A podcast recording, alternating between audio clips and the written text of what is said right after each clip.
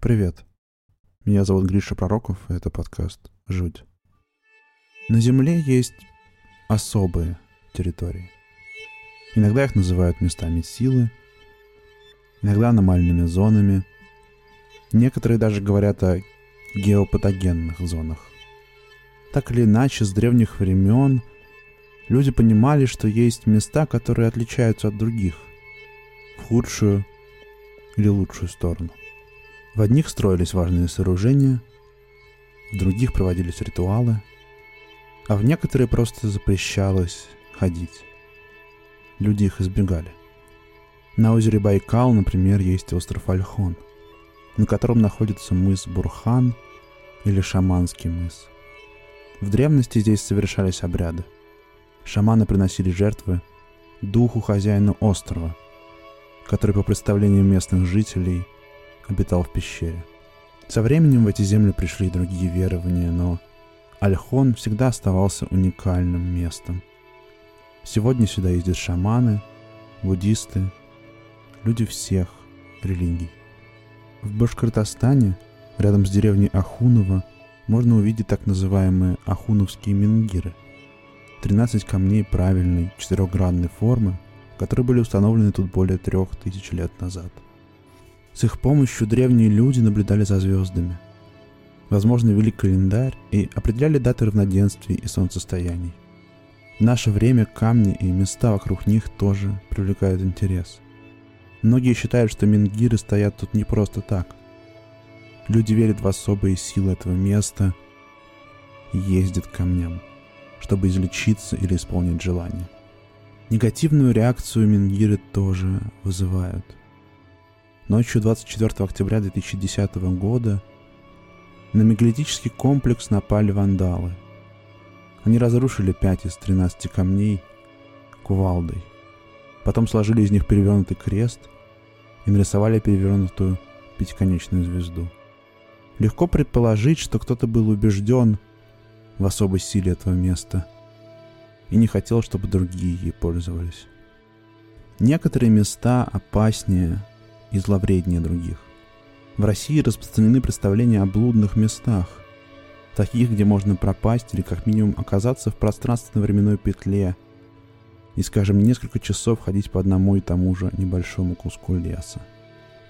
В селе Съезжие в Богатовском районе Самарской области рассказывают о небольшом озере и острове посреди этого озера, которые возникли сами по себе однажды ночью. Они называют его Кругловушка – Рассказывают, что иногда по ночам над островом поднимается странное сияние и возникают блуждающие огни.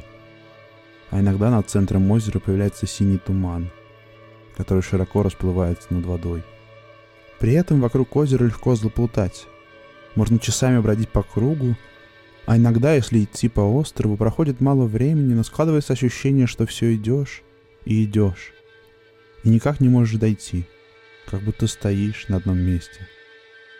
Сюда даже приезжали исследователи, которые замеряли фоновую радиацию вокруг озера. Ее уровень превышает норму несколько раз. В сердце Сибири, в Якутии, от современного Красноярского края далеки Лены протекает река Вилюй. На протяжении долгих столетий здесь жили кочевники Эвенки, и долина Вилюя была частью их кочевого пути. Они занимались скотоводством, ловили рыбу и охотились. Венков частично вытеснили якуты, которые тоже начали обживать эти земли. А в 17 веке сюда пришли покорявшие Сибирь колонизаторы – русские казаки. Долины Вилюя и Ивенки и якуты стали частью Российской империи, а затем Советского Союза. Сейчас уже трудно установить, когда это произошло, но считается, что в какой-то момент цепочка долин Верховья Вилюя – получил у местных жителей название Елю-Черкичех, что значит «долина смерти». Говорят, что за долиной закрепилась дурная слава, и охотников предостерегали не заходить в эти места. Сегодня долина смерти выглядит действительно неприветливо. На многие километры здесь не осталось человеческих поселений, по земле рассыпаны болота, то тут, то там встречаются умирающие деревья, и совсем мало животных. Дурная слава, впрочем, возникла из рассказов о таинственных огромных металлических котлах, торчащих тут из земли. Географ и исследователь Сибири Ричард Мак находился в Сибири с 1853 по 1955 годы. Он в том числе путешествовал по бассейну реки Вилюй. В 1877 году он издал книгу «Вилюйский округ Якутской области», в которой упомянул о таком. В Сунтаре мне рассказывали, что около вершины Вилюя есть речка, называемая Алгый-Тимирнить. Большой котел утонул. Впадающая в Вилюй. Недалеко от ее берега, в лесу, находится в земле огромный котел, сделанный из меди. Из земли высовывается один только край его, так что собственная величина котла неизвестна, хотя рассказывают, что в нем находятся целые деревья. Больше чем сто лет спустя археолог Никита Архипов писал о таком. Среди населения бассейна реки Вилюй издревле бытует предание о наличии в верховьях этой реки громадных размеров бронзовых котлов – алгуев. Предание это заслуживает внимания, так как к этим предполагаемым районам местонахождения мифических котлов приурочено несколько речек с якутскими названиями. Алгуидах, Котельная. Интересно, что если обратиться к древним сказаниям якутов, к их героическому эпосу Нюргун Ботур «Стремительный», в нем тоже можно обнаружить описание гигантских металлических построек. Правда, они называются домами, а не котлами. В них живут чудища Абасы. Их дома — это вытянутые металлические полусферы, которые стоят на поддерживающих их опорах. У полусфер нет ни окон, ни дверей, есть только открывающийся сверху лаз. Вот отрывок из перевода эпоса. «И увидел с высоты на дальнем другом берегу, на плоском темени черной скалы, на стесанной горе, на гладкой вершине ее, на опоре нижнего мира всего, ржавый, огромный железный дом с кровлею, как высокий курган, с тридцатью пристройками по бокам. Топонимы этой местности тоже указывают на присутствие каких-то котлов. Здесь действительно протекает река Алгуидах, название которой можно перевести как «котельная река» или просто «место с котлами». Алгуидах – это также название покинутого поселка, который был упразднен в 1996 году. Неизвестно, почему люди ушли отсюда, но одной из причин называется радиация. В этой местности в 70-е годы несколько раз производились подземные ядерные взрывы по официальным данным для строительства плотины, а также для глубинного изучения земной коры. Несмотря на то, что истоки истории о котлах в долине смерти, как это часто бывает с любыми историями, сегодня потеряны во времени, современная версия этих историй устойчива и распространена. Любой житель окрестных поселений, скажем, поселка Чернышевский или города Мирный, расскажет. В долине смерти встречаются торчащие боком из земли огромные металлические котлы. Даже если вокруг холодно, внутри котла всегда тепло. И они такого размера, что в них как минимум может пролезть человек, иногда даже верхом на олене. Из-за тепла якуты-охотники иногда использовали котлы как места ночлега – после чего тяжело заболевали или даже умирали. Современных свидетельств о столкновениях с котлами большое количество, и правду от выдумки в них отличить сложно. Но в одном можно быть уверенным. Местные жители считают, что в долине, в 200 километрах безжизненной земли, находится что-то. Например, рассказывают про купца Савинова. Он действительно бывал в этой местности на рубеже 19 и 20 веков и торговал с местными жителями.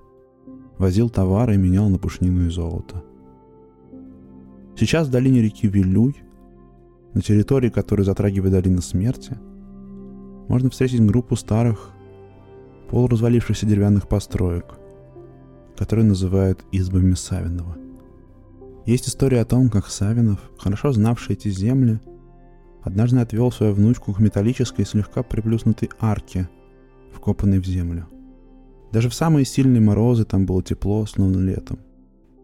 При этом он предупредил, что это худое место, и оставаться на ночь здесь опасно. Можно заболеть или умереть. Самый распространенный источник истории о котлах – это письмо некого Михаила Корецкого, которое пришло в 1996 году в газету «Труд». В газете до этого напечатали несколько статей о котлах и реке Вилюй, и один из читателей среагировал на них. Письмо настоящее, написанное от руки. Но, конечно, нельзя установить, кто его в действительности написал. Автор письма рассказывает, что побывал в долине смерти три раза. В 1933 году, когда ему было 10 лет, вместе с отцом. В 1939 году, без отца. И в 1949 году, в составе группы молодых людей. Все три раза был с местным проводником и действительно видел торчащие из земли металлические полусферы. По словам Корецкого, он видел семь разных таких котлов. Все были размером от 6 до 9 метров в диаметре и были изготовлены из непонятного металла. Котлы не брало ни зубило, ни молоток. Металл невозможно было отломить или помять. При этом растительность вокруг котлов была аномальная. Большие, крупнолистные лопухи, очень длинные лозы, странная трава выше человеческого роста в полтора-два раза. В одном из котлов корейской группы из еще пяти человек переночевали. Они не ощутили ничего плохого и ушли без неприятных происшествий. Никто серьезно не заболел. Но у автора письма на левой стороне головы появились три небольшие отметины, каждая размером со спичечную головку.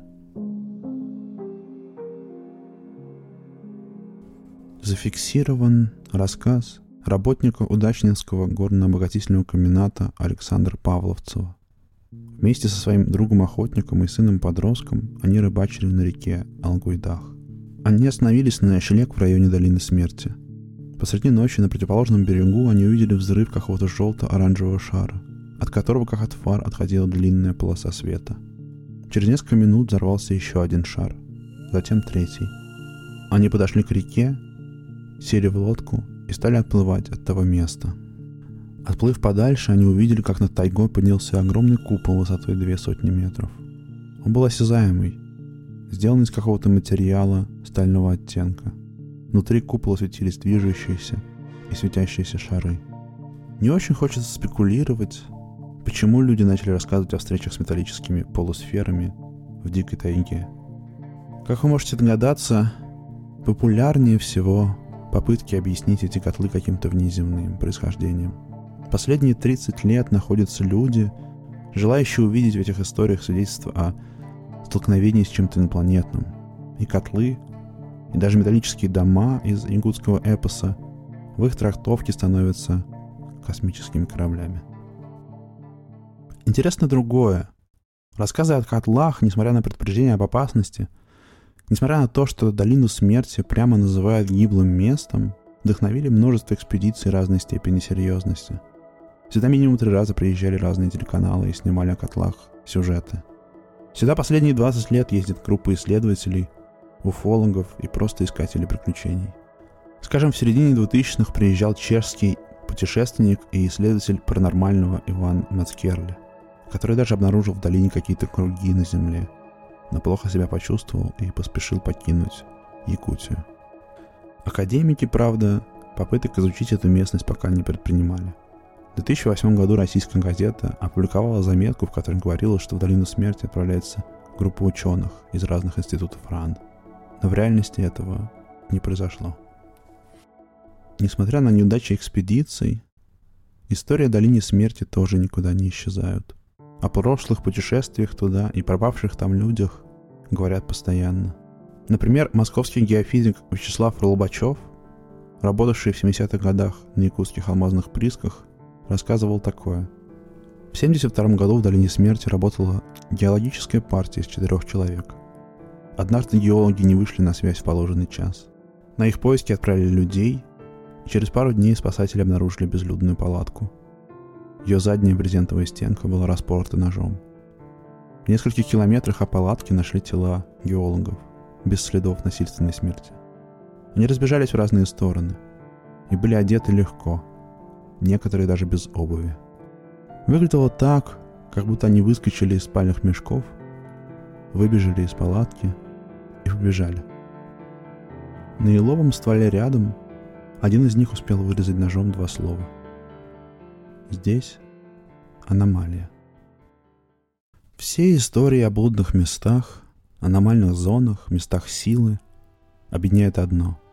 Они притягивают людей. Неважно, дурная слава у места или хорошая, грозит ли путешественникам опасность или наоборот исцеление и исполнение желаний, люди стремятся туда. Эпоха великих географических открытий давно прошла. Вся наша планета нанесена на карты, и каждый ее уголок запечатлен на снимках со спутников. И тем не менее, желание поиска, страсть к неизвестности и мечта найти чудо не покидают людей. В некоторых из нас они настолько сильны, что человек отбрасывает инстинкт самосохранения и отправляется в аномальную зону. Что сделали бы вы, если бы наткнулись на непонятный, огромный металлический котел посреди молчаливой тайги? Отправились бы в Освояси или остались бы в нем ночевать? Спасибо, что послушали. Меня зовут Гриша Пророков. Этот подкаст называется «Жуть». Если вы слушаете подкаст в приложении Apple, я буду особенно благодарен, если вы поставите оценку и напишите отзыв. Если хотите узнать больше о том, что я делаю, ищите в интернете Blitz and Chips. Это название, объединяющее все наши проекты.